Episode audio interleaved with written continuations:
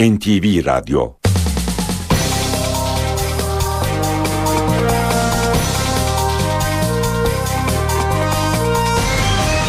İşe giderken Mutlu sabahlar. Ben Aynur Altunkaş. Bugün 24 Mayıs Cuma işe giderkenle karşınızdayız. Saat 9'a kadar Türkiye ve dünya gündemindeki gelişmeleri, gazete manşetlerini, spor haberlerini, piyasa verilerini, yol ve hava durumlarını aktaracağız. İşe giderken gündemin öne çıkan başlıklarıyla başlıyor. Alkollü içkilere saat 22 ile 6 arasında satış yasağı geliyor. Alkolün televizyonda özendirici şekilde kullanılması da sigarada olduğu gibi engellenecek.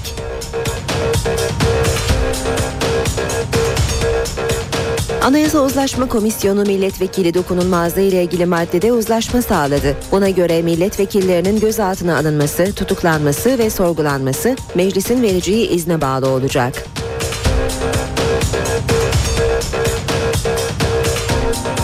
Reyhanlı saldırısı ile ilgili belgeleri hacker grubu RTK sızdıran bir asker gözaltına alındı. İçişleri Bakanlığı ise belgeler Reyhanlı'daki patlamayla ilgili değil dedi.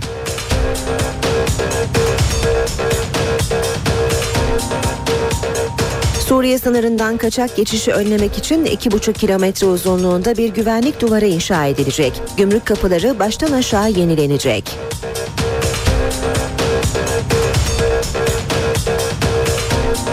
Başbakan Erdoğan kendisini Beşar Esad'a benzeten Kemal Kılıçdaroğlu'na 1 milyon liralık dava açtı. Erdoğan başbakana hakaret edebilecek baba yiğit karşımda göremiyorum dedi.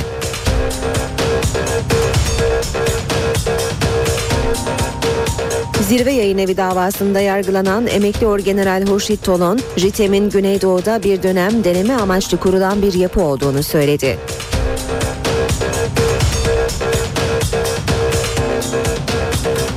Otopark sorununa çözüm amacıyla imar yasası taslağına yeni bir madde eklendi. Buna göre kamu binalarının bahçeleri otopark olarak kullanılacak. İşe giderken gazetelerin gündemi.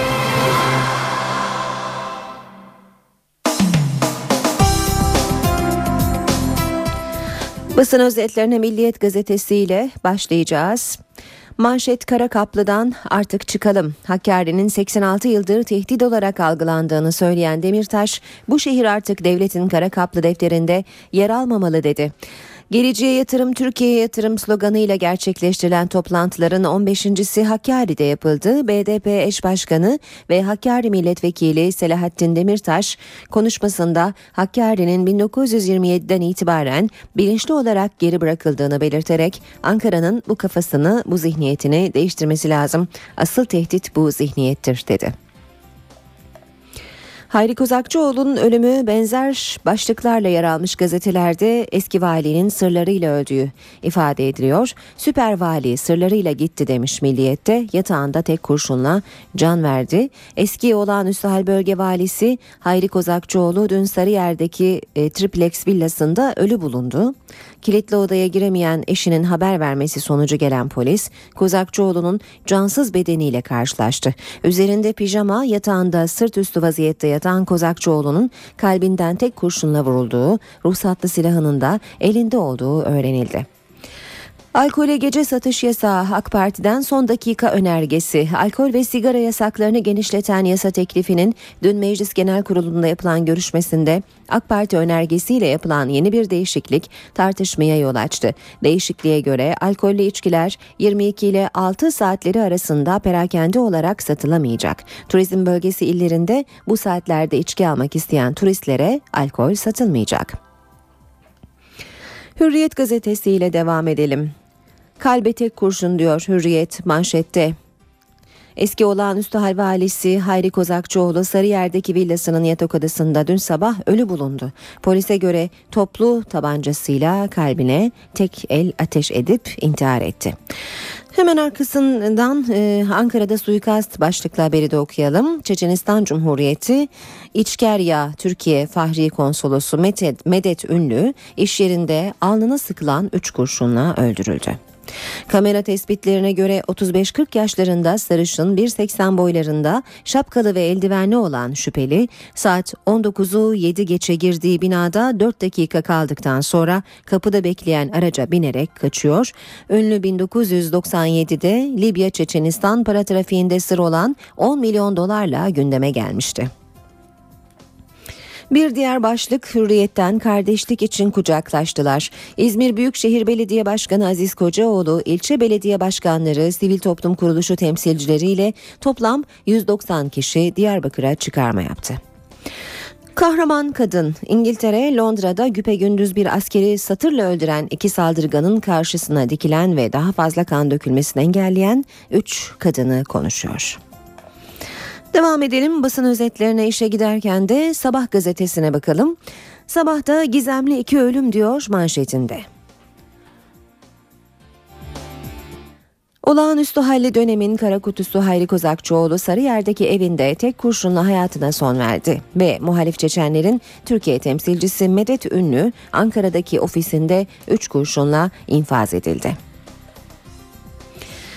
Devam edelim e, basın özetlerine Vatan Gazetesi'ne bakalım şimdi de sabahın ardından Vatan'da Rus ruletiyle ölüm diyor sürmanşette.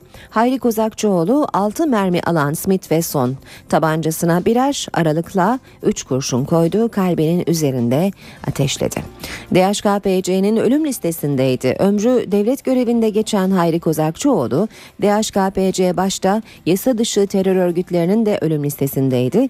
Devletçe 24 saat korunan ünlü ünlü vali güvenlik nedeniyle evinden evinde bile oda kapısını kilitleyip oturuyordu. 90'lı yılların en önemli isimlerinden olan Kozakçıoğlu yazacağım çok şey var ama gizlilik süresinin geçmesini bekliyorum demişti. Vatanın manşeti ise köstebek işi. İçişleri Bakanı açıkladı. Jandarmanın Reyhanlı saldırısı sonrası topladığı istihbaratı içeren gizli raporları bilgisayar korsanları değil bir asker sızdırmış. Radikalle devam edelim. Radikal manşette nefret diyor. Britanya'yı şoka sokan satırlı katillerin örgütlü olup olmadığının belirsiz olduğu ifade ediliyor. Başbakan Cameron'ın bu İslam'a ve ülkemize çok katkı yapan Müslüman topluma da ihanet açıklamasını yaptı. Devam edelim. Ee, sırada Cumhuriyet gazetesi var. Sırlarıyla gitti demiş yine Cumhuriyet'te manşette. Hayri Kozakçıoğlu'nun ölümüyle ilgili haberde hemen yanında da bir karanlık suikast daha Çeçen Fahri Konsolosu ünlü öldürüldü deniyor. Çözüm olmazsa Afganistan olur. İran Büyükelçisi'nin açıklamaları Suriye'de akan kanı Ankara-Şam diyaloğu durdurabilir. Suriye'de akan kanın durması için Türkiye'nin Esad yönetimiyle yeniden ilişki kurmasını öneren İran'ın Ankara Büyükelçisi Ali Reza Bikdeli bunun için ülkesinin ara bulucu olabileceğini söyledi. Yeni Şafak'la devam edeceğiz. Sırlarıyla gitti demiş Yeni Şafak'ta manşette. Karanlık infazların yaşandığı dönemde olağanüstü hal valiliği yapan Hayri Kozakçıoğlu, Sarıyer'deki evinde kalbini ateş ederek intihar etti. Kilitli odası çilingir yardımıyla açılan Kozakçıoğlu'nun intihar nedeni de tanık olduğu olaylar gibi sır kaldı diyor Yeni Şafak haberinde. Geçelim Habertürk'e. Habertürk'te e, haber önce tatil rezervasyonu sonra intihar başlığıyla sürmanşette yer alıyor. Habertürk'ün manşeti ise malı geri verin. Diyarbakır'ın 5 köyünde 3 ton uyuşturucu ele geçti. Tam 7 yıldır girilemeyen köylere komandolar baskın yapınca direniş oldu. BDP ilçe başkanı askere malı geri verin dedi. Diyarbakır'da jandarma ve polis timleri 7 yıl sonra uyuşturucu baskını yaptı. Havadan destekli baskında 5 köyde 3 ton uyuşturucu ele geçirildi. Lice'nin iki köyünde arbede çıktı. Bir diğer haber 1 milyonluk dava başlığını taşıyor. Başbakan Erdoğan kendisini Esad'a benzeten CHP lideri Kılıçdaroğlu hakkında 1 milyon liralık manevi tazminat davası açtı. Erdoğan Türkiye Cumhuriyeti Başbakanına bu denli hakaret yapabilecek bir baba yiğit karşımda göremiyorum diye konuştu. Geçelim akşam gazetesine katlanacak mecbur diyor akşam manşette. Mahkeme Beşir Atalay Köstebek diyen Kılıçdaroğlu'na ceza vermedi. Siyasette olur böyle şeyler kararı. Deniz Feneri davası sırasında dönemin İçişleri Bakanı Atalay kendisine Köstebek diyen CHP liderine dava açıp tazminat istedi. Mahkeme tarihe geçecek bir karara imza attı. Siyasette taraflar sert eleştirilere katlanmak zorunda. Ve son olarak zamana bakacağız. Meclis komisyonundan çarpıcı rapor. Masrafları her yıl artıran bankalar mağdur ediyor, denetim yetersiz. Meclis Bankacılık Alt Komisyonu'nun hazırladığı rapora göre bankalar 64 masraf kalemiyle vatandaştan yılda 26 milyar lira kazanıyor deniyor haberde. Gündemin ayrıntılarıyla işe giderken devam ediyor saat 7.16. Alkollü içkilere saat 22 ile 6 arasında satış yasağı geldi. Alkol ve sigara yasaklarının kapsamını genişleten düzenleme Meclis Genel Kurulu'nda kabul edildi. Alkole saat 22 ile saat 6 arasında getirilen satış yasağının yanı sıra alkolün televizyonda özendirici şekilde kullanılması da engellenecek. Önergeye göre televizyonlarda yayınlanan dizi, film ve müzik kliplerinde alkollü içkileri özendirici görüntülere yer verilemeyecek. Böylece ekranda sigarada olduğu gibi alkol görüntüleri görüntüleri de buzlama yöntemiyle gizlenecek. AK Parti'nin verdiği bir diğer önergeyle alkollü araç kullanmadaki promil sınırı da birden 0.50'ye çekildi. 0.50 promilin üzerinde alkollü araç kullandığı tespit edilen sürücülere 700 lira para cezası verilecek ve ehliyeti 6 aylığına geri alınacak. Çalışmalarına devam eden Anayasa Uzlaşma Komisyonu milletvekili dokunulmazlığı ile ilgili maddede uzlaşma sağladı. Buna göre milletvekilleri meclisin gizli oyla vereceği bir izin kararı olmadıkça gözaltına alınamayacak, tutuklanamayacak ve sorgulanamayacak. Anayasa Uzlaşma Komisyonu'nun uzlaşmaya vardığı başka noktalar da var. Komisyon yasa tasarı ve tekliflerinin daha uzun süre tartışılması konusunda da anlaşmaya vardı.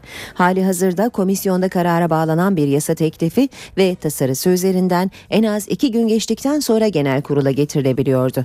Bu süre yeni anayasada bir haftaya çıkarıldı. Yeni anayasa yürürlüğe girdiğinde torba yasa dönemi de kapanacak. Partiler konu ve içerik bakımından birbiriyle bağlantılı olmayan hükümler getirilen değişikliklerin tek bir kanunda düzenlenemeyeceğini karara bağladı.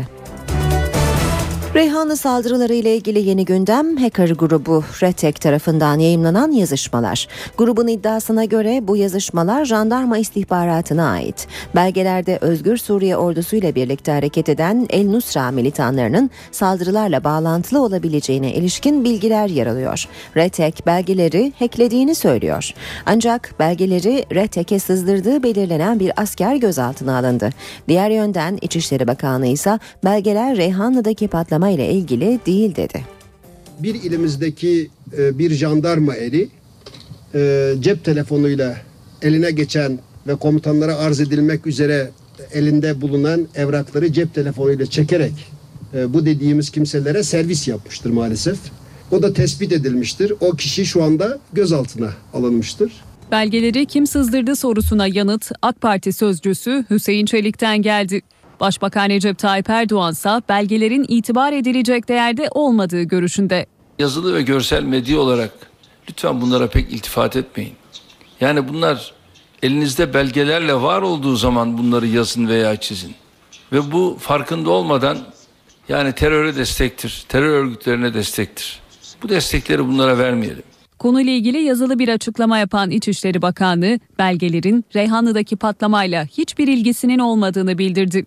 Açıklamada söz konusu belgelerin Jandarma Genel Komutanlığı bilgisayar sistemlerine girilerek alınmadığı ve bu belgelerin başka bir terör eylemine ilişkin istihbarat raporu olduğuna vurgu yapıldı.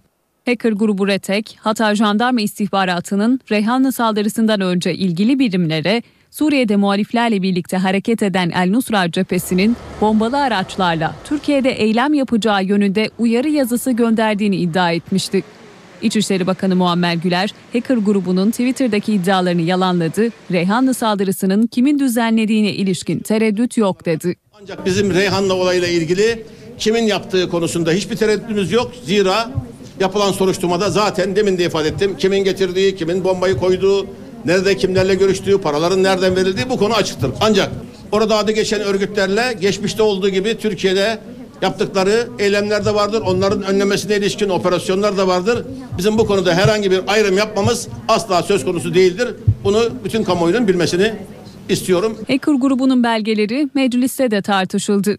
MHP Reyhanlı saldırısı ile ilgili genel görüşme isteyerek meclis başkanlığına araştırma önergesi sundu.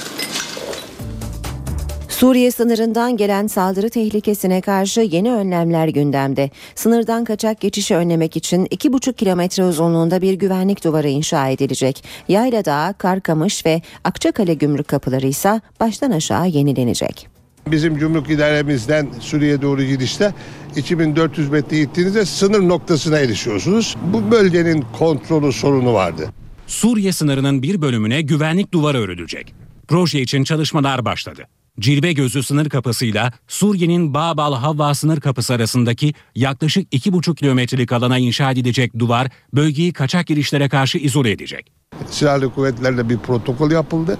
Bu protokol çerçevesinde askeri yasak olan bu bölgenin güvenliğini sağlamak üzere sağlı sollu kısmen terörcü kısmen duvar yapmak suretiyle görüntü donanımlarında yerleştirmek suretiyle projelendirdik. Bu yapı gerçekleştirdikten sonra oradaki güvenlik e, daha da üst düzeye gelmiş olacak. Suriye sınırındaki sınır kapılarında alınacak önlemler sadece bununla sınırlı değil. Yayladağ, Karkamış ve Akçakale gümrük kapıları baştan aşağı yenilenecek. Gelişmiş kamera ve arama tespit sistemleriyle donatılacak. Gümrük ve Ticaret Bakanı Hayati Yazıcı ilk olarak cilve gözü saldırısının ardından kullanılmaya başlanan mobil X-ray cihazlarının yaygınlaştırılacağını söyledi. Bu da e, hareketli bir araç içerisinde yanından geçenin e, röntgenini çekiyor. E, bu aracı da biz cilve gözüne gönderdik. Bu araçların sayılarını da çoğaltma yönünde bir çalışmamız var. Başbakan Tayyip Erdoğan Reyhanlı ziyaretinin tarihini değiştirdi. Başbakan bu cumartesi yani yarın Reyhanlı'ya gidiyor. Başbakan 51 kişinin hayatını kaybettiği saldırı ile ilgili bölgede incelemeler yapacak. Saldırıda hayatını kaybedenlerin ailelerine taziye ziyaretinde de bulunacak. Ankara Avrupa Birliği'nden bir konuğu ağırlıyor. Avrupa Birliği Konseyi Başkanı Herman Van Rompuy ilk olarak CHP lideri Kılıçdaroğlu ile görüştü. Rompuy'un gündeminde Suriye ve çözüm süreci vardı. Görüşmede Avrupa Parlamentosu Sosyalist Grup Başkanı Hannes Svoboda ile yaşanan kriz ise gündeme gelmedi. Avrupa Birliği Konseyi Başkanı Herman Van Rompuy ilk kez geldiği Ankara'da ilk görüşmesini CHP lideri Kemal Kılıçdaroğlu ile yaptı. Gündem Suriye, Kürt meselesi, terör ve yeni anayasaydı. Ancak Avrupa Parlamentosu Sosyalist Grup Başkanı Hannes Svoboda ile yaşanan kriz gündeme gelmedi. CHP Genel Başkan Yardımcısı Faruk Loğlu görüşme hakkında bilgi verdi. Bir takım Avrupalı parlamenterlerin e, aksine e, ana muhalefet lideriyle görüşmelerine başlaması e, Türk demokrasisi bakımından e, bence e, iyiye bir işarettir. Loğlu, Rampo ile Kılıçdaroğlu'nun Suriye konusunda görüş birliği içinde olduğunu söyledi. Suriye konusundaki görüşlerimizin tamamen e, örtüştüğünü gördüm dedi. Askeri bir çözüm olamayacağını, siyasi bir e, çözüm e, olabileceğini e, tekrarladı. Demokratik, birleşik ve laik bir Suriye istediklerini e, ifade etti. Rompuy görüşmelerde Avrupa Birliği ile vize kolaylığı konusunda olumlu bir gelişme olmasından ümitli olduğunu da vurguladı. Avrupa Birliği Konseyi Başkanı BDP eş başkanı Gülten Kışanak'la da çözüm sürecini konuştu ve çözüm sürecine destek verdiklerini aktardı. Cumhuriyet Halk Partisi Avrupa Sosyalist Grup Başkanı Svoboda'yı Avrupa Parlamentosu Başkanı Martin Schulz'e şikayet etti. Alman Sosyal Demokrat Partisi'nin kuruluşu yıl dönümü nedeniyle Almanya'ya giden CHP heyetinden Yurtdışı Örgütlenme Koordinatörü Ali Kılıç, Avrupa Parlamentosu Başkanı Schulz'a mektup verdi. Mektupta sosyalist düşüncenin Avrupa temsilcisi burada benim istediklerimi söyleyeceksin zorbalığını göstererek izleri uzun yıllar kapanmayacak yaralara neden oldu denildi. Başbakan Erdoğan'la CHP lideri Kemal Kılıçdaroğlu arasında yaşanan benzetme krizi devam ediyor. Başbakan kendisini Suriye Devlet Başkanı Beşar Esad'a benzeten Kemal Kılıçdaroğlu'na 1 milyon liralık dava açtı. Erdoğan, başbakanı hakaret edebilecek baba yiğit karşımda göremiyorum diye konuştu. Kendimi ana muhalefet genel başkanını muhatap olarak kabul etmiyorum. Çünkü Türkiye Cumhuriyeti Başbakanına o denli bir hakareti yapabilecek bir baba yiğit karşımda göremiyorum. Onun için de onlara gerekli olan cevabı zaten hukuk devletinde avukatlarım gerektiği şekilde veriyorlar. CHP lideri Kemal Kılıçdaroğlu'nun Brüksel temasları sırasında Başbakan Recep Tayyip Erdoğan'ı Esad'a benzeten sözleri yargıya taşındı. Başbakan Erdoğan Kılıçdaroğlu hakkında 1 milyon liralık manevi tazminat davası açtı. Başbakan Erdoğan tazminat davasını kazanması durumunda elde edeceği parayı nasıl değerlendireceğini de anlattı. Kayseri Büyükşehir Belediye Başkanım bu tazminatları biliyorsunuz sucuk festivallerinde halka sucuk dağıtarak gerçekleştirdi. Ben de herhalde ya İstanbul'un Sultanahmet Meydanı'nda veyahut daha uygun bir meydanda bu konuda bunun değerlendirmesini yapacağız. Şöyle havuz biraz daha dolsun. Biraz boşluk var. Onun dolmasını bekliyorum. Mecliste tansiyon yine yükseldi. Bu sefer gerginlik KİT komisyonunda yaşandı. CHP milletvekilleri bir yolsuzluk iddiasına ilişkin belgelerin komisyona ulaşmadığını iddia edip komisyon başkanını sorumlu tutunca kavga çıktı. Meclis Kit Komisyonu iktidar ve ana muhalefet milletvekillerinin kavgasına sahne oldu. CHP milletvekilleri bir yolsuzluk iddiasına ilişkin belgelerin komisyona ulaşmadığını iddia etti. Ve olaydan komisyon başkanı Fahrettin Poyraz'ı sorumlu tuttu. Komisyon Başkanı Aykut Bey'in konuşmalarını sık sık keserek AK Partili milletvekillerini tahrik etti. Ağza alınmayacak galiz küfürler ettiler. Üzerimize 4-5 tane milletvekili ceketlerini çıkararak, kravatlarını çıkararak saldırmaya çalıştılar. Araya girenler tarafından olay önlendi. Tartışma bununla kalmadı. Kavga devam etti. CHP milletvekilleri AK Parti Siirt milletvekili Osman Ören'in kendilerini ölümle tehdit ettiğini ileri sürdü. Gözlerini dikerek gözle taciz etmeye başladılar. Bunun üzerine Aykut Bey de niye bakıyorsunuz, ne yapmaya çalışıyorsunuz diyerek kendini savunmaya çalıştı. Bunun üzerine AK Partili milletvekillerinden iki tanesi ben bakmam vururum diyerek açık bir tehditte bulundu. Tansiyon düşmeyince salonu terk eden CHP'liler Meclis Başkanı Cemil Çiçek'le görüştü. Kendisinin de bu durumdan çok rahatsız olduğunu söyledi. Biz meclis iş tüzüğünün gerektirdiği işlemlerin yapılmasını istedik ilgili milletvekilleri hakkında. CHP milletvekilleri Meclis Başkanlığına yazılı başvuruyla AK Partili komisyon üyelerine iç tüzük gereği ceza verilmesini talep edecek. Alkollü içkilere saat 22 ile 6 arasında satış yasağı geldi. Alkolün televizyonda özendirici şekilde kullanılması da sigarada olduğu gibi engellenecek.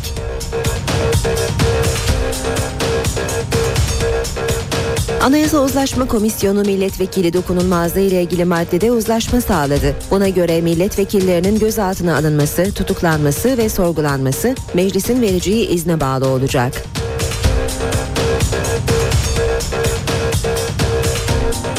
Reyhanlı saldırısı ile ilgili belgeleri hacker grubu RTK'e sızdıran bir asker gözaltına alındı. İçişleri Bakanlığı ise belgeler Reyhanlı'daki patlamayla ilgili değil dedi.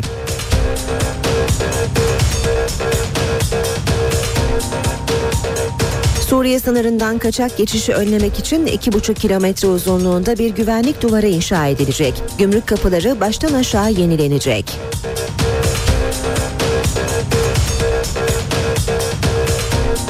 Başbakan Erdoğan kendisini Beşar Esad'a benzeten Kemal Kılıçdaroğlu'na 1 milyon liralık dava açtı. Erdoğan başbakana hakaret edebilecek baba yiğit karşımda göremiyorum dedi.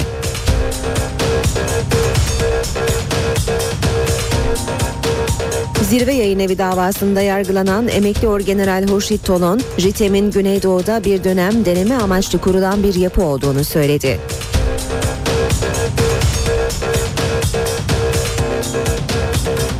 Otopark sorununa çözüm amacıyla imar yasası taslağına yeni bir madde eklendi. Buna göre kamu binalarının bahçeleri otopark olarak kullanılacak.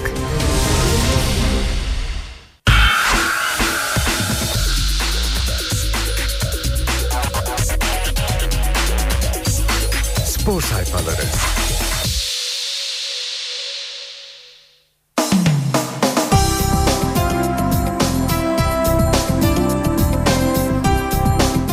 Gazetelerden spor haberleri okumaya Hürriyet gazetesiyle başlayacağız. Okuyacağımız ilk başlık Fenerbahçe coştu bir kere. Türkiye Kupası'nı alıp sezonu mutlu şekilde tamamlayan Sarı Lacivertliler bombaları peş peşe patlatmaya hazırlanıyor. Forvet'e, savunmaya, sol beke ve orta sahaya flash isimler gelecek. Kupa zaferi ve Alper Potuk'un ardından 4 yeni yabancı transferi de yolda diyor Hürriyet gazetesi. Fenerbahçe'nin listesindeki isimler Emenike Belhanda, Bastos, Van der Vaart ve Mertens olarak sıralanmış. Hürriyet'in haberinde. 17 gol 15 asist büyük bir başarıdır. Fenerbahçe'nin Hollandalı yıldızı Dirk Kuyt kendisine övgüler yağdırdı. Sezon içinde sağ kanatta oynayıp 17 gol ve 15 asistlik performans sergilediğini ifade eden Kuyt, güzel bir performans sergiledim. Sezonun ikinci yarısında kritik puanlar kaybettik. Avrupa'da ise güzel işler yaptık diye konuşmuş. Sakatlığını 6 ay gizlemiş Fenerbahçeli Gökhan Gönül yarım sezonu iğneyle oynadı. Milli oyuncu kocamana verdiği sözü tutmak için özveride bulundu. Önümüzdeki hafta ağrılarından kurtulmak için bıçak altına yatacak. Sarı lacivertlerin yıldız oyuncusu yarım sezon boyunca sakat sakat oynadığını birçok takım arkadaşından bile gizlemiş habere göre. Devam edelim yine. Hürriyetten aktarmaya Avrupa macerasının rotası Ziraat Türkiye Kupası finalinin ardından yeni sezonda Avrupa kupalarına katılacak Türk takımlarının sıralaması belli oldu. Türkiye'yi 2013-2014 sezonunda Avrupa'da Galatasaray, Fenerbahçe, Beşiktaş, Bursaspor ve Trabzonspor temsil edecek maç tarihlerinin de belli olduğunu belirtip ayrıntılarla yer veriyor Hürriyet gazetesi. Çilekler uğurlu formalarına kavuşuyor. Galatasaray'da yeni sezonla birlikte dünyaca ünlü iki yıldızın numaraları değişecek. Snyder kendisiyle özdeşleşen 10 numarayı Melo'dan almaya hazırlanırken Drogba'da sayısız başarıya ulaştığı 11 numaralı formanın Riera'nın jestiyle yeni sahibi olacak. İlk bomba Çedju diyor Hürriyet ve Galatasaray transfer sezonunu açtı. Sarı Kırmızılılar Ocak ayında da talip olduğu Lille'in Kamerunlu yıldızının işini 7 milyon euroya bitirdi. 27 yaşındaki stoperle gece yarısı 4 yıllık sözleşme imzalandı. Mor Menekşe'den Kral'a 15 milyon euro. Fiorentina Burak'a yıllık 2 milyon euro önerirken Başkan Aysal son kararı futbolcusuna bıraktı. Burak evet derse yurt dışına giden en pahalı Türk oyuncu olacak. Alper'in yerine Gökhan İnler transferdeki ilk hedefini sarı lacivertlere kaptıran Galatasaray, İsviçre milli takımının Türk asıllı yıldızına yöneldi. Devam edelim Beşiktaş haberleriyle. Defansa Premier Lig'den takviye. Kara Kartal yeni sezon için transfer harekatına başlıyor. Bugün İngiltere'ye uçuyorlar. Beşiktaş defansını güçlendirmek için Premier Lig'den oyuncu bakıyor. Masada 3 alternatif var. Orman ve Özen imza attırmak için bugün yola çıkıyorlar. Yapılan teklif neyse o. Samet Aybaba ile yönetim arasındaki sözleşme fesli kangrene dönüştü. Aybaba yönetimin teklifi dışında hiçbir talebim yoktur dedi. Yönetimse Aybaba'nın geri kalan 3 yılın ücretini de istediğini ve bu yüzden görüşmelerin kesildiğini söyledi. Geçelim Milliyet'in spor sayfalarına. Prim değil izin isteriz diyor başlık. Zira Türkiye Kupası'nı kazanan Fenerbahçeli oyuncular maç bitimi soyunma odasında parayı değil tatili ön plana çıkardı. Sarı lacivertli oyuncuların çok yorgunuz izin istiyoruz tezahüratı sonrası teknik direktör Aykut Kocaman yeni sezonun başlangıcını 26 Haziran'dan 1 Temmuz'a aldığını açıkladı. Hiç boşu yok. Aykut Kocaman göreve geldiği 2011-2012 sezonundan bu yana Fenerbahçe'ye her yıl bir kupa kazandırmayı başardı. İkinci round Çedju için Alper Pot'un transferinde karşı karşıya gelen Fenerbahçe ve Galatasaray bu kez Lille'in stoperi için aynı anda devreye girdi. Cimbom'un Çedju için bir adım önde olduğu bildirildi demiş Milliyet gazetesi ise. Kararım kesin hocam. Galatasaraylı yöneticilerin Alper Pot'u Fenerbahçe'den geri döndürmek için son ana kadar çaba harcadığı genç yıldızın kendisini bizzat arayan Fatih Terim'e bile kararım kesin hocam yanıtını verdiği öğrenildi. İç transfer tamamlandı. Yönetim kaleci Volkan Demirel, Selçuk Şahin ve Mehmet Topuz'un sözleşmelerini uzattı. Melo tamam sorun Juve'de. Cimbom yıllık ücretini 2,7 milyon euroya düşüren Brezilyalı oyuncuyla anlaşırken 6,5 milyon euro isteyen Juventus'a son olarak 4,5 milyon euro teklif etti.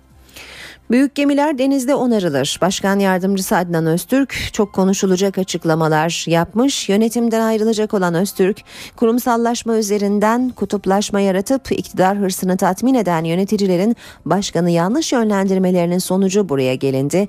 Mevkiler yaratıp oralara birilerini tayin ederek kurumsal olunamaz. Sayın Aysal seçime neden gerek duyduğunun gerçek sebebini açıklamalı dedi. Devam ediyoruz. Ee, yine Milliyet Gazetesi'nden okuyalım. Finalin adı Manisa Konya. Çaykur Rizespor ve Kayseri Erciyespor'un ardından Süper Lig'e çıkacak 3. takımı belirleyecek PTT 1. Lig playoff mücadelelerinin yarı finalinde rakiplerini saf dışı bırakan Manisa Spor'la Torku Konya Spor finale çıktılar. Milliyet Gazetesi'nden aktarmaya devam edelim. Kıstas Kocaman Fenerbahçe Ülker Sırp çalıştırıcı Obradoviç ile büyük oranda anlaştı. Tek sıkıntı tecrübeli antrenörün istediği ücretin Aykut Kocaman'ın ücretinin üzerinde olması ve Başkan Yıldırım'ın buna karşı çıkması. Efes bu kez farklı. Çeyrek final serisinin ilk maçını kaybeden, deplasmanda ise durumu eşitleyen Efes tur atlayacak takımın belirleneceği maçta hata yapmadı. Teddy farklı geçerek yarı finale çıktı. Maçın skoru 97-61. De, e, genç tenisçiler Kemer'de Kemer Golf, Golf and Country Club 14 yaş hafta sonu turnuvasına ev sahipliği yapacak organizasyonda 250 genç raket şampiyonluk mücadelesi verecek. Habertürk'le devam edelim. Fiorentina kralı Burak diyor Habertürk. Şampiyonlar Ligi'nde attığı 8 golle transfer borsasının vitrinine çıkan Burak Yılmaz Avrupa'ya yelken açıyor. Tottenham'ın ve Chelsea'nin ilgilendiği golcü futbolcuya en ciddi teklif Fiorentina'dan geldi. Fatih Terim'in eski kulübü 15 milyon euroyu gözden çıkardı. Galatasaray Başkanı Ünal Aysal transfere sıcak bakıyor. Yıllık 4 milyon euro teklif edilen Burak da ikna edildi. Tottenham'ın son teklifi Fiorentina'nın gerisinde kalırsa Kral çizmenin yolunu yolunu tutacak. Kadıköy'e yeni boğa demiş Habertürk. Fenerbahçe Chelsea'nin İspanyol golcüsü Fernando Torres'in peşine düştü. Ezeli rakibi Galatasaray'a yılın çalımını atıp Alper Potuk'u renklerine katan Sarı Lacivertliler transferde vites büyüttü. Geçen günlerde öyle transferler yapacağız ki Türkiye sallanacak diyen Başbak e, Başkan Aziz Yıldırım Chelsea'nin yıldızı Fernando Torres için kesenin ağzını açtı. Fenerbahçe Premier Lig ekibinde gözden düşen El Niño ile futbolcu için 15 milyon euroluk bir teklifle İngilizlerin kapısını çalacak deniyor haberde. Böylece bitiriyoruz spor haberlerini. Saat 7.46 Türkiye ve dünya gündeminin öne çıkan gelişmelerine bakalım şimdi de. İşe giderken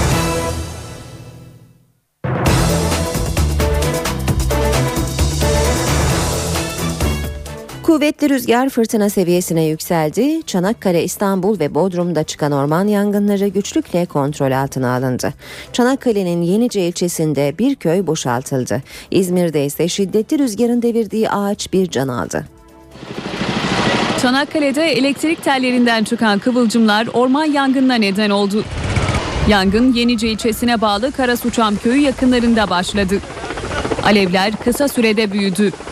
Köy önlem olarak boşaltıldı. Yangına müdahale için Balıkesir'den takviye ekip gönderildi. Ancak saatteki hızı 70 kilometreyi bulan Lodos söndürme çalışmalarını güçleştirdi. İstanbul Sarıyer'de de orman yangını vardı. Trafo patlaması sonucu çıktığı tahmin edilen yangının büyümemesi için güvenlik hattı oluşturuldu. Şiddetli lodos burada da itfaiye ekiplerini zorladı. Bodrum'da Göltürkbükü ve Gündoğan beldeleri arasındaki ormanlık alanda alevlere teslim oldu. Yerleşim yerlerine 50 metre kadar yaklaşan yangına havadan müdahale edildi. Lodos İzmir'de de ağaçları devirdi. Devrilen bir ağacın altında kalan 78 yaşındaki Halil Güler hayatını kaybetti. Edirne'de de çay bahçesinde oturan 4 kişi üzerlerine düşen ağaç nedeniyle hafif şekilde yaralandı. Hızı saatte 61 kilometreye çıkan fırtına bazı mahallelerde elektrik hatlarına zarar verdi. Edremit Körfezi'nde fırtınanın hızı 90 kilometreye ulaştı. Sahil şeridindeki bazı işyerlerinde hasar oluştu. Fırtına Sakarya'yı da vurdu. Çanakkale Boğazı'nda deniz ulaşımında aksamalar oldu. Fırtına yeni haftaya kadar etkisini sürdürecek. İstanbul'da şiddetli lodos bazı hızlı feribot ve deniz otobüsü seferlerinin iptal edilmesine neden oldu. İDO'dan yapılan açıklamada saat 7.30'da yapılması planlanan Yalova Yenikapı ile Bandırma Yenikapı Bostancı deniz otobüsü seferlerinin iptal edildiği duyuruldu. Saat 8'de Armutlu Yenikapı Bostancı seferi de yapılamayacak. Saat 19.30'da yapılması öngörülen Yalova Yenikapı seferlerinin de karşılıklı iptal edildiği açıklandı. Otopark sorununa çözüm geliyor. Yeni formüle göre kamu binalarının bahçeleri otopark olarak kullanılabilecek. Yeni kurulacak park, yeşil alan, yol ve meydanların altına da kapalı otopark yapılacak. Kamu binalarının bahçeleri otopark olarak halka açılacak. Şehirlere yeni kurulacak park, yeşil alan, yol ve meydanların altında kapalı otopark yapılacak. Çevre ve Şehircilik Bakanlığı özellikle büyük şehirlerde önemli bir sorun haline gelen otopark eksikliğini gidermek için harekete geçti. Bakanlık imar yasası taslağına yeni bir madde ekledi. Madde kamu kurum ve kuruluşlarına ait binaların bahçelerinin otopark olarak kullanılabilmesini öngörüyor. Trafiği engellemeyecek şekilde kamu binalarının bahçelerine yapılacak otoparkların ruhsatı kamuda olacak. Otopark işletmesini kamu kurumları yapabilecek ya da özel sektöre verecek. Elde edilecek gelir de kamu kurumlarının ihtiyaçlarını karşılamada kullanılacak. Yeşil alanların bol olduğu yeni şehirler tasarlayan bakanlık bu alanların altını da kapalı otopark yapacak. Yol, meydan, yeşil alan, park olarak belirlenen bölümlerde bunların kullanımını engellememek şartıyla zemin altına kapalı otopark yapılabilecek. İllerde semt ve bölge otoparkları oluşturulacak. Akil insanların Başbakan Erdoğan'a sunacakları rapor için notları hazır. Marmara grubunun sunacağı raporda kimlik haklarıyla başlık olacak. İstanbul'da Türkiye Kadın Girişimcileri Derneği ile bir araya gelen grup başkanı Deniz Ülke Arıboğan raporda kendisini mağdur hissedenlerin endişelerini yansıtacağız dedi. Marmara grubu üyelerinden Hülya Koçyiğit ise toplumda sadece Kürtlerin sorunları olmadığını belirteceklerini söyledi. Nerelerde kırılganlıklar var onları da raporumuza yansıtmaya çalışacağız. Yani iyi bir şeyler yapalım derken bir tarafın söküğünü dikerken öbür tarafın külliyen yırtılmasına da yol açmamak gerekiyor. Akil insanlar Başbakan Recep Tayyip Erdoğan'a sunacakları rapor için çalışmalarını sürdürüyor. Marmara grubunun sunacağı raporda ilk başlık kimlik hakları. Raporumuza kendisini mağdur edilmiş hisseden, kendisini iyi ifade edemediğini bugüne kadar düşünen hemen herkesin endişelerini yansıtacağız. Meselenin tabii kimlik hakları boyutu çok önemli. Yani bu sadece etnik düzlemde de değerlendirilmemesi lazım. Alevi meselesi çok önemli bir kırılma hattı Türkiye açısından. Keza gayrimüslimlerle ilgili bir bölümümüz olacak. E, toplumda e, sadece Kürtlerin sorunlarının olmadığını, toplumun çeşitli kesimlerini e, sorunları olduğunu, e, seslerini duyurmak istediklerini fark ettik. Akil insanlar Marmara Grubu heyeti İstanbul'da Türkiye Kadın Girişimcileri Derneği ile bir araya geldi. Kadınlara sürecin ayrıntılarını anlattı. Heyet üyeleri bu konuda iyimser. Medeni diyalog ortamları yaratabiliyoruz. Ee, endişeler, kaygılar da aslında hafiflemeye başladı. Bunu sadece hükümetin görevlendirdiği insanlar olarak e, düşünülmek de biraz e, bana yanlış geliyor. Bu hepimizin görevi. Çünkü bu ülkede yaşayacak olan bizleriz. Marmara Grubu Başkanı Deniz Ülke Arıboğan bu süreçte konuşmaktan çok dinlediklerini vurguladı.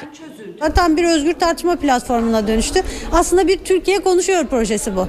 Akil insanlar çalışmaları tamamladıktan sonra raporu muhalefet partilerine de sunacak. Diyarbakır'da büyük çaplı bir uyuşturucu operasyonu düzenlendi. Operasyonda 3 ton esrar ele geçirildi. Operasyon sırasında çıkan olaylarda 3 polis yaralandı. Diyarbakır'da son yılların en büyük uyuşturucu operasyonu yapıldı. Piyasaya sürülmek üzere olan 3 ton esrar ele geçirildi. Ekipler Lice, Kocaköy ve Hazro ilçelerinde 31 ayrı noktaya eş zamanlı baskın yaptı. Polis ve jandarma özel harekat timlerine geçici köy korucuları da destek verdi. Yapılan baskınlarda 3 ton 45 kilogram esrar yakalandı. Ayrıca 61 dönüm arazide bulunan 600 bin 500 kenevir bitkisi de imha edildi. Operasyon sırasında bir grup güvenlik güçlerine taş ve havai fişeklerle saldırdı. Sivil bir aracı ateşe verdi. Çıkan olaylarda 3 polis hafif şekilde yaralandı. Operasyon kapsamında 3 kişi gözaltına alındı. Sakarya'da çevik kuvvet ekiplerinin biber gazı tatbikatı nedeniyle öğrenciler hastanelik oldu. Tatbikatta sıkılan gaz şiddetli rüzgarla birlikte yakındaki bir ilkokulun içine dolunca çocuklar fenalaştı.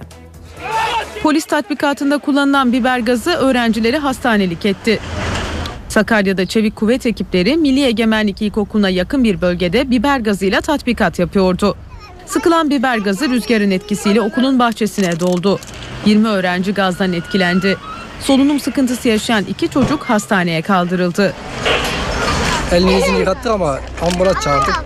Ambulansa getirirse şu an annesi aradı yoğun bakımda. İnşallah bir şey olmaz ya. Biber gazı nedeniyle okulda derslere de ara verildi. NTV Radyo Herkese yeniden günaydın. Ben Aynur Altunkaş. Yeni saate birazdan Gökhan Abur'la hava durumunu konuşarak başlayacağız. Önce gündemin başlıklarını hatırlayalım. Alkollü içkilere saat 22 ile 6 arasında satış yasağı geldi. Alkolün televizyonda özendirici şekilde kullanılması da sigarada olduğu gibi engellenecek.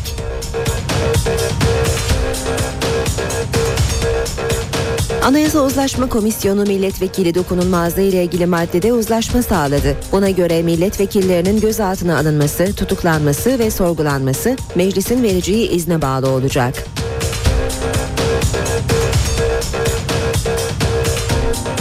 Reyhanlı saldırısı ile ilgili belgeleri hacker grubu RTK sızdıran bir asker gözaltına alındı. İçişleri Bakanlığı ise belgeler Reyhanlı'daki patlamayla ilgili değil dedi.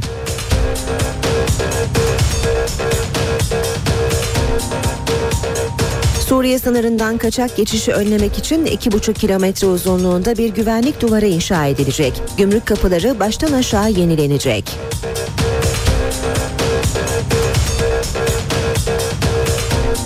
Başbakan Erdoğan kendisini Beşar Esad'a benzeten Kemal Kılıçdaroğlu'na 1 milyon liralık dava açtı. Erdoğan, başbakana hakaret edebilecek baba yiğit karşımda göremiyorum dedi.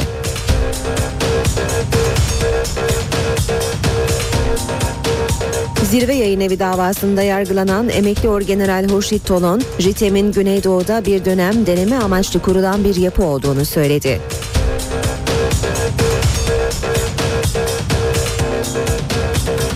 Otopark sorununa çözüm amacıyla imar yasası taslağına yeni bir madde eklendi. Buna göre kamu binalarının bahçeleri otopark olarak kullanılacak.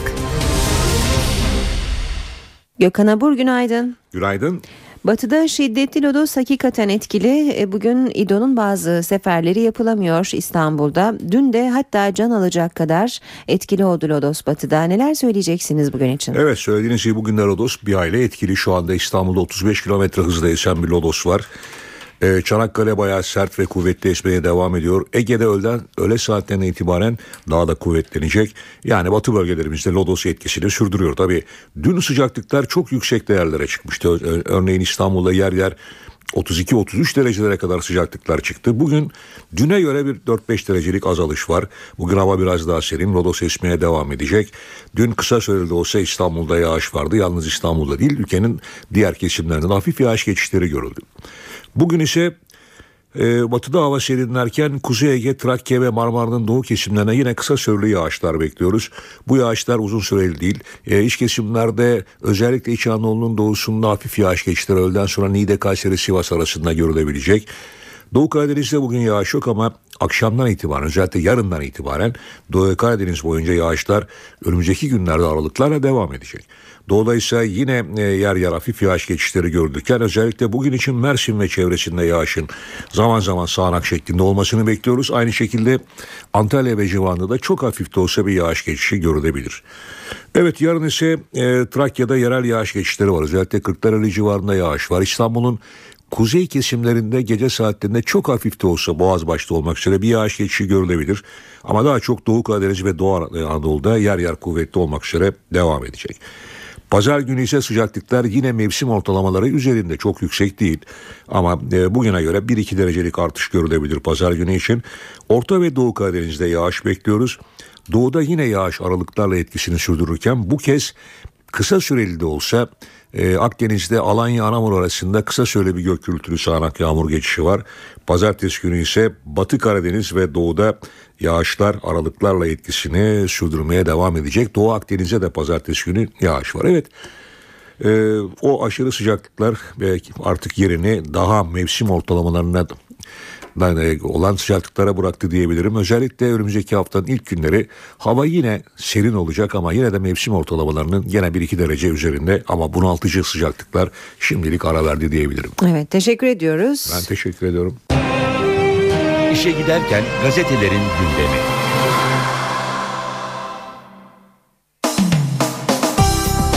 Gazetelerde bugün ortak başlıklar Hayri Kozakçıoğlu'nun ölümüne yoğunlaşıyor, sırlarıyla öldü şeklindeki başlıkları görüyoruz. Milliyet gazetesi süper vali sırlarıyla gitti demiş yatağında tek kurşunla can verdi. Haberin başlığı. Eski olağanüstü hal bölge valisi Hayri Kozakçıoğlu dün Sarıyer'deki triplex villasında ölü bulundu. Kilitli odaya giremeyen eşinin haber vermesi sonucu gelen polis Kozakçıoğlu'nun cansız bedeniyle karşılaştı. Üzerinde pijama yatağında sırt üstü vaziyette yatan Kozakçıoğlu'nun kalbinden tek kurşunla vurulduğu ruhsatlı silahının da elinde olduğu öğrenildi. Milliyetin manşeti Kara Kaplı'dan artık çıkalım. Hakkari'nin 86 yıldır tehdit olarak algılandığını söyleyen Demirtaş bu şehir artık devletin Kara Kaplı defterinde yer almamalı dedi. Geleceğe yatırım, Türkiye'ye yatırım sloganıyla gerçekleştirilen toplantıların 15.si Hakkari'de yapıldı. BDP eş başkanı ve Hakkari milletvekili Selahattin Demirtaş e, konuşmasında Hakkari'nin 1927'den itibaren bilinçli olarak geri bırakıldığını belirterek Ankara'nın bu kafasını, bu zihniyetini değiştirmesi lazım. Asıl tehdit bu zihniyettir dedi. Alkole gece satış yasağı Alkol ve sigara yasaklarını genişleten yasa teklifinin dün Meclis Genel Kurulu'da yapılan görüşmesinde AK Parti önergesiyle yapılan yeni bir değişiklik tartışmaya yol açtı. Değişikliğe göre alkollü içkiler 22 ile 6 saatleri arasında perakende olarak satılamayacak. Turizm bölgesi illerinde bu saatlerde içki almak isteyen turistlere alkol satılmayacak. Hürriyette devam edelim. Hürriyette kalbe tek kurşun diyor manşet. Eski olağanüstü hal valisi Hayri Kozakçıoğlu Sarıyer'deki villasının yatak odasında dün sabah ölü bulundu. Polise göre toplu tabancasıyla kalbine tek el ateş edip intihar etti. Kozakçıoğlu'nun adı 1993'te olağanüstü hal valiliği hesaplarından 2 milyar lirayı adını açılan hesaplara geçirme olayına karıştı. Dönemin Başbakanı Çiller Kozakçıoğlu'nu istifaya davet etmiş. Cumhurbaşkanı Demirel paralar örtülü ödenekten teröre karşı mücadele için verilmiştir. Ne için harcandığı açıklanırsa devlet sıkıntıya düşer deyince olay kapanmıştı. Kardeşlik için kucaklaştılar. İzmir Büyükşehir Belediye Başkanı Aziz Kocaoğlu, ilçe belediye başkanları, sivil toplum kuruluşu temsilcileriyle toplam 190 kişi Diyarbakır'a çıkarma yaptı. Kocaoğlu bu ziyaretimiz barış ve kardeşliğin gelişmesinde büyük rol oynayacak dedi. Diyarbakır Belediye Başkanı Baydemir de bir ilke imza atıyorsunuz. Cumhuriyet tarihinde ilk defa iki belediye arasında bu kadar çok delegasyonlu buluşma gerçekleşmektedir diye konuştu.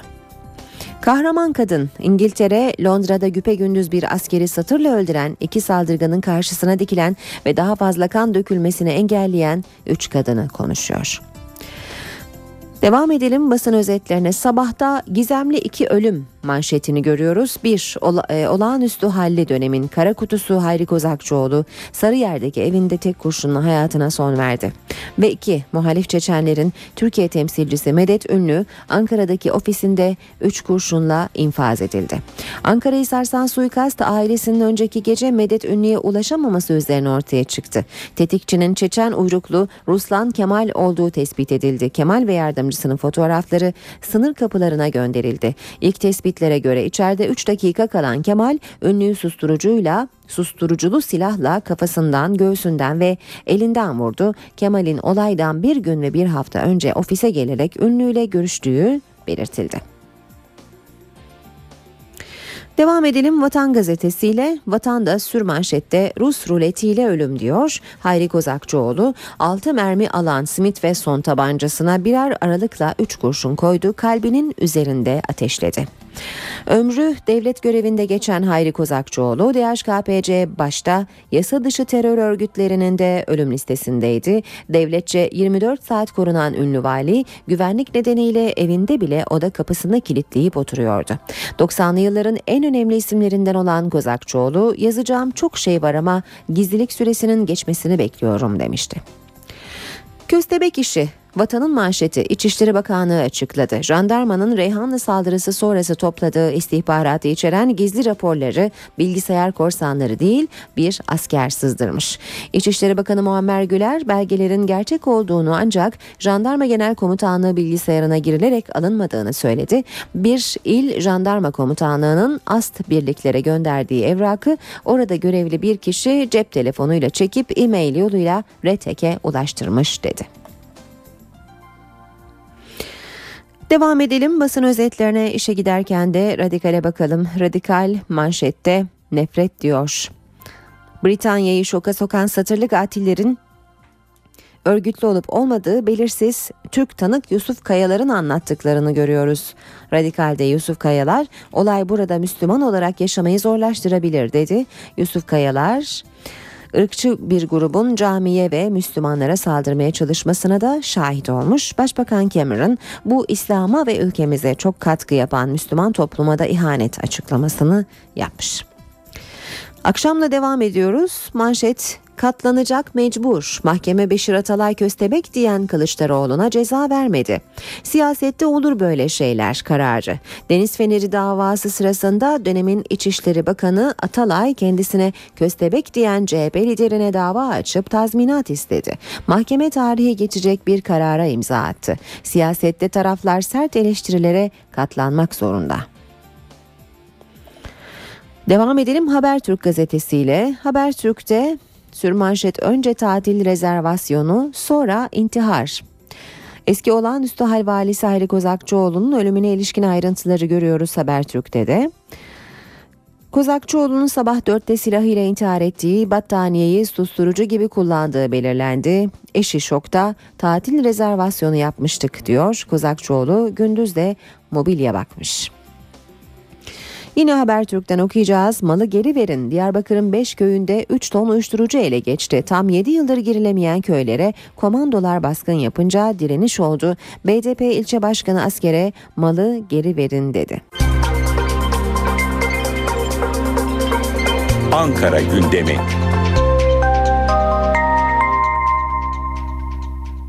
Başkent gündemiyle bu saate başlıyoruz. Karşımızda NTV muhabiri Miray Aktağ Uluç var. Miray günaydın. Günaydın Aynur. E, gündemdeki rutin başlıklara geçmeden önce dünden bugüne e, yansıyan en önemli başlıklardan biriyle başlayalım. O da alkollü içkilere getirilen satış yasağı. E, bu düzenleme mecliste kabul edildi. Ayrıntılar için neler aktarırsın bize? Aynur alkol ve sigara satışlarına getirilen yasakları yeniden düzenleyen torba yasa tasarısı geçtiğimiz saat içinde Meclis Genel Kurulu'ndan geçti. Tam 17 saat mesai yaptı Meclis Genel Kurulu. Hafta başında komisyon süreci başlamıştı. Tartışmalı bir süreç olarak geçti aslında. E, genel kurulda da gerginlikler yaşandı. Neler getiriyor bu düzenleme? Hemen aktaralım. Alkol içkilerin gece saat 22 ile sabah 6 arasında satışına artık yasak getirildi. Perakende satışı yapılmayacak gece 22 ile sabah 6 arasında. Televizyonlarda yayınlanan dizi, film ve müzik kliplerinde alkollü içkileri özendirici görüntülere yer verilmeyecek ve sigara gibi alkol görüntülere de buzlanma ile gizlenecek. Alkollü araç kullanımındaki promil sınırı birden 0.5'e çekildi. Yani yarım promile indirildi. Bunun üzerinde alkollü araç kullandığı tespit edilen sürücülere verilen idari para cezası artırıldı. 700 lira para cezası verilecek ve sürücü belgesi 6 ay geri alınacak. Yeni düzenleme bu şekilde geçtiğimiz saat içerisinde Meclis Genel Kurulu'ndan e, geçtiğini aktarmıştık. Bugün içerisinde başkentinde önemli gündem maddelerinden biri olarak dikkat çekiyor. Peki bugün takip edeceğiniz diğer başlıklar neler?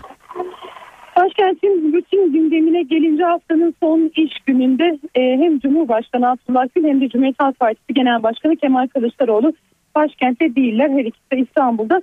Başbakan Recep Tayyip Erdoğan'ın bugün Ankara'da bir programı var. Partisinin genişletilmiş il başkanları toplantısına başkanlık edecek Başbakan Recep Tayyip Erdoğan ve gündeme ilişkin değerlendirmelerde bulunacak.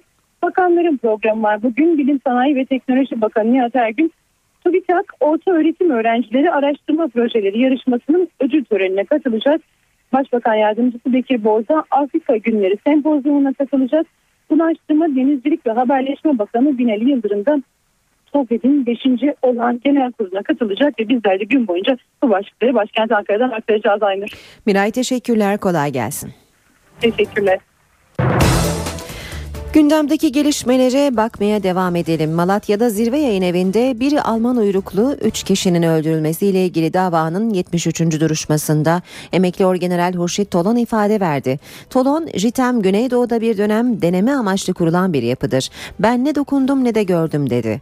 Ayrıca siyah kuvvetler ve beyaz kuvvetler diye bir komutanlığında bulunmadığını söyledi. Hem sanık hem de gizli tanık olan İlker Çınarsa Hurşit Tolon'un avukatının sorularını yanıtladı. Duruşma bugün de devam edecek. Eski olağanüstü hal bölge valisi Hayri Kozakçıoğlu İstanbul Sarıyer'deki evinde ölü bulunmasının ardından cinayet mi intihar mı sorusu soruluyor. İlk bulgular e, Kozakçıoğlu'nun kalbine tek el ateş ederek intihar ettiği yönünde. İntiharın sebebi ise bilinmiyor. Olay yeri inceleme ekipleri Sarıyer Reşitpaşa'da Hayri Kozakçıoğlu'nun villasında inceleme yaptı. İlk bulgu Kozakçıoğlu'nun intihar ettiği yönünde.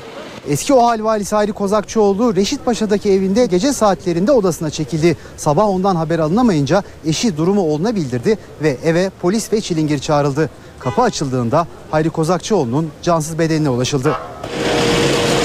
Cinayet Büro ve Terörle Şube Müdürlüğü ekipleri de olay yerindeydi. Çalışma saatlerce sürdü. Evdeki inceleme bitince İstanbul Cumhuriyet Başsavcı Vekili Mustafa Emre ölüm nedeni için adli tıp raporunun beklenmesi gerektiğini söyledi. Ancak intihar ihtimali ağırlık kazandı. Kozakçıoğlu'nun kalbine yakından tek el ateş ederek hayatına son verdiği iddia ediliyor. Ancak olay sırasında evde bulunan eşinin silah sesi duymadığı belirtiliyor. Asla intihar edecek bir insan değildi. Çünkü kendisi sağlığına dikkat eden, spor yapan, yürüyen bir insandır. Yani hiç sağlığına dikkat eden bir insan gider kendini intihar eder mi? Böyle? Kozakçıoğlu ailesi açıklama yapmadı. Cenaze otopsi için adli tıp kurumuna götürüldü. Otopsinin ardından Kozakçıoğlu'nun intihar edip etmediği belli olacak.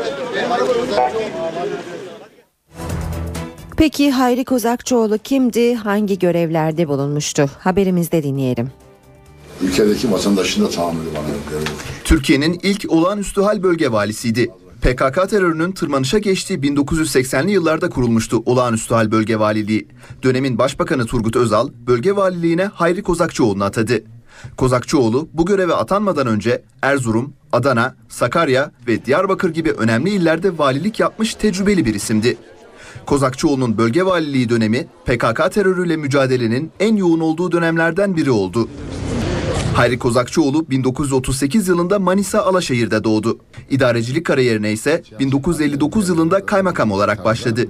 Olağanüstü hal bölge valiliği görevinden sonra 1991 yılında İstanbul valiliğine atandı. 1995 yılında ise siyaset dünyasına adımını attı. İki dönem DYP İstanbul milletvekilliği yaptı. Hayri Kozakçıoğlu'nun adı bir dönem soruşturmalarla anıldı. Bölge valiliği yaptığı dönemde Kuzey Irak'tan göç eden Kürtler için gönderilen 2 milyar lirayı hesabına geçirmekle suçlandı. Kozakçıoğlu söz konusu parayı 12 Ağustos 1991'de getirdiğini ve 18 Ocak 1993'te bölge valiliğinin talebi üzerine geri gönderdiğini, parayı dönemin İçişleri Bakanı Mustafa Kalemli'nin onayıyla aldığını söyledi. Ankara'dansa bir suikast haberi geldi. Öldürülen isim Türkiye'ye gelen Çeçenlere yardım etmesiyle tanınan iş adamı Medet Ünlü. Medet Ünlü'nün yakınları suikasttan Çeçenistan Devlet Başkanı Ramazan Kadirov'un sorumlu olduğunu iddia ediyor. Türkiye'de Çeçenlere yönelik suikastlere bir yenisi daha eklendi. Bu kez adres Ankara. Türkiye'de yaşayan Çeçenlere yardım organizasyonlarıyla tanınan iş adamı Medet Ünlü, Ankara'da uğradığı silahlı saldırı sonucu hayatını kaybetti. Değerli basın mensupları, değerli misafirlerimiz. Saldırganlar akşam saat 19.30 sıralarında plakası henüz tespit edilemeyen bir araçla Medet Ünlü'nün iş yerine gitti. Medet Ünlü'ye yakın mesafeden birkaç el ateş eden zanlı olay yerinden kaçtı. Cinayet Ünlü'den haber alamayan ailesinin polise haber vermesi üzerine ortaya çıktı. Terörle mücadele, cinayet büro ve asayiş büro ekipleri geniş çaplı inceleme başlattı. Olayın meydana geldiği saatte Çetin Emeş Bulvarı üzerinde bulunan Mobese kamerası kayıtları incelemeye alındı. Medet Ünlü'nün yakınları suikastten Çeçenistan Devlet Başkanı Ramazan Kadirov'u sorumlu tuttu.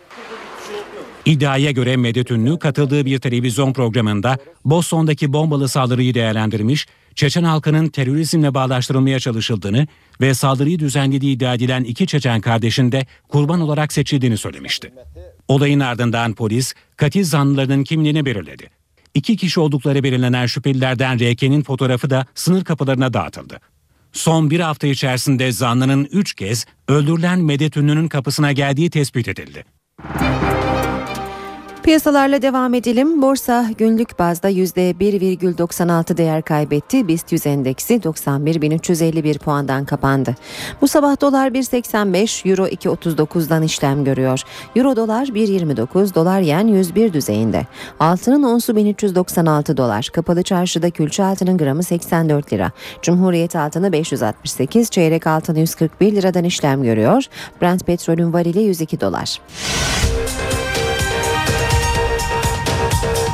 Alkollü içkilere saat 22 ile 6 arasında satış yasağı geldi. Alkolün televizyonda özendirici şekilde kullanılması da sigarada olduğu gibi engellenecek.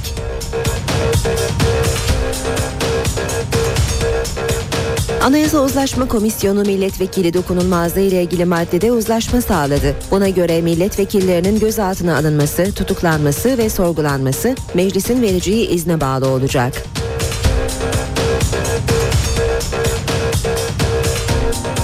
Reyhanlı saldırısı ile ilgili belgeleri hacker grubu RTK sızdıran bir asker gözaltına alındı. İçişleri Bakanlığı ise belgeler Reyhanlı'daki patlamayla ilgili değil dedi.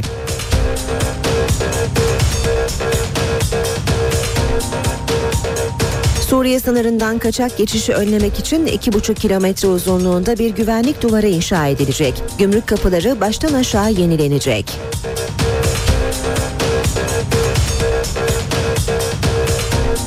Başbakan Erdoğan kendisini Beşar Esad'a benzeten Kemal Kılıçdaroğlu'na 1 milyon liralık dava açtı. Erdoğan başbakana hakaret edebilecek baba yiğit karşımda göremiyorum dedi.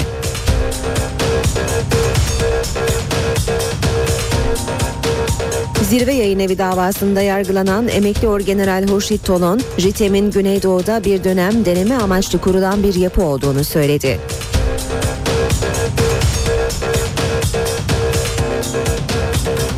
Otopark sorununa çözüm amacıyla imar yasası taslağına yeni bir madde eklendi. Buna göre kamu binalarının bahçeleri otopark olarak kullanılacak.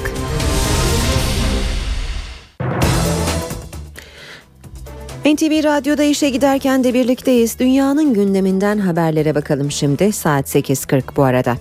Amerika Birleşik Devletleri'nde 24 kişinin hayatını kaybettiği Oklahoma City'yi yerle bir eden hortumun ardından halk günlük hayata dönmeye çalışıyor. Afetzedeler hayatta kaldıkları için şanslı olduklarını söylüyor. Hortumun büyük bir yıkıma neden olduğu Oklahoma City'nin Moore kasabasında arama kurtarma çalışmalarına son verildi. Hortumzedeler yaşadıkları şokun ardından şimdi hayata tutunma çabası içinde.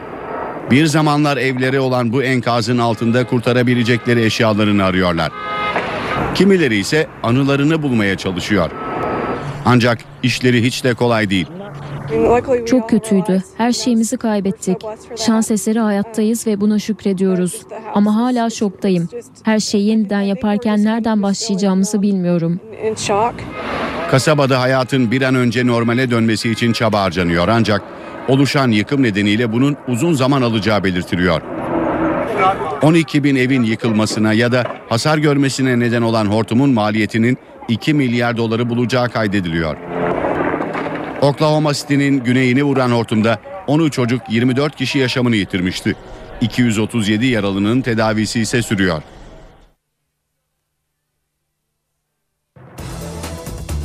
İngiltere başkent Londra'da sokak ortasında işlenen cinayetle sarsıldı. Saldırıyla ilgili konuşan İngiltere Başbakanı David Cameron saldırıyı İslam'a ihanet olarak niteledi. İngiltere şokta. Başkent Londra'da bir askerin sokak ortasında satır ve bıçaklı saldırıda öldürülmesi ülkeyi sarstı. Başbakan David Cameron kameraların karşısına geçti ve teröre ödün yok dedi. Good morning. What happened yesterday? Bu ülke aşırılara ve teröre karşı güçlü bir şekilde ayakta durmaya devam edecektir. Teröre teslim olmayacağız. Bu sadece Britanya'ya yapılmış bir saldırı değil. Aynı zamanda bu İslam'a ve bu ülkeye çok şey veren Müslüman toplumuna da ihanet. İngiltere Müslümanlar Konseyi de cinayeti barbarca bir eylem olarak niteledi ve saldırının İslam'da yeri olmadığını ifade etti. Polisin vurarak yaraladığı iki saldırganla ilgili ayrıntılarda netleşiyor. İngiltere doğumlu Nijerya kökenli saldırganların güvenlik yetkilileri tarafından bilinen kişiler oldukları ortaya çıktı. İki saldırganın bazı soruşturmalardan geçtikleri ancak saldırı planladıklarına dair şüphe uyandırmadıkları belirtiliyor. Saldırganlardan birinin 28 yaşında sonradan Müslüman olan Michael Adebolaj olduğu da gelen bilgiler arasında. Cinayeti işlerken tekbir getiren ve cihat sloganları atan saldırganlar İngiliz askerleri her gün Müslümanları öldürdüğü için bunu yaptık demişti. Olayın ardından ülkede aşırı sağcılar sokaklara dökülmüş ve bazı camilere saldırı düzenlenmişti.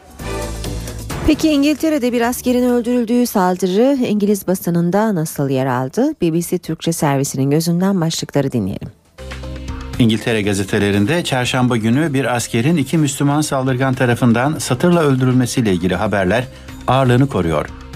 Independent gazetesi sonradan Müslüman olan Nijeryalı saldırganın Batılıların başlarının kesilmesi çağrısında bulunan Ömer Bekri Muhammed adlı yasaklı bir imamdan etkilendiğini yazıyor. Gazeteye konuşan imam, saldırganların öfkesini anlayabildiğini ve yaptıklarının İslam'ın bazı yorumlarında kabul edilebilir olduğunu söylüyor. 2005'te terörü yücelttiği suçlamasıyla İngiltere'den sınır dışı edilen ve şimdi Lübnan'da yaşayan Bekri, cinayetten sonra elindeki kanlı satırla kameraya konuşan ve bu saldırıyı İngiliz askerlerinin Müslümanları öldürmesine misilleme olarak yaptıklarını söyleyen saldırganı çok cesur bulduğunu belirtiyor. İmam, yaptıkları İslam'a uygun çünkü sivilleri hedef almıyor. Etrafındaki insanlara göre o bir kahraman diyor.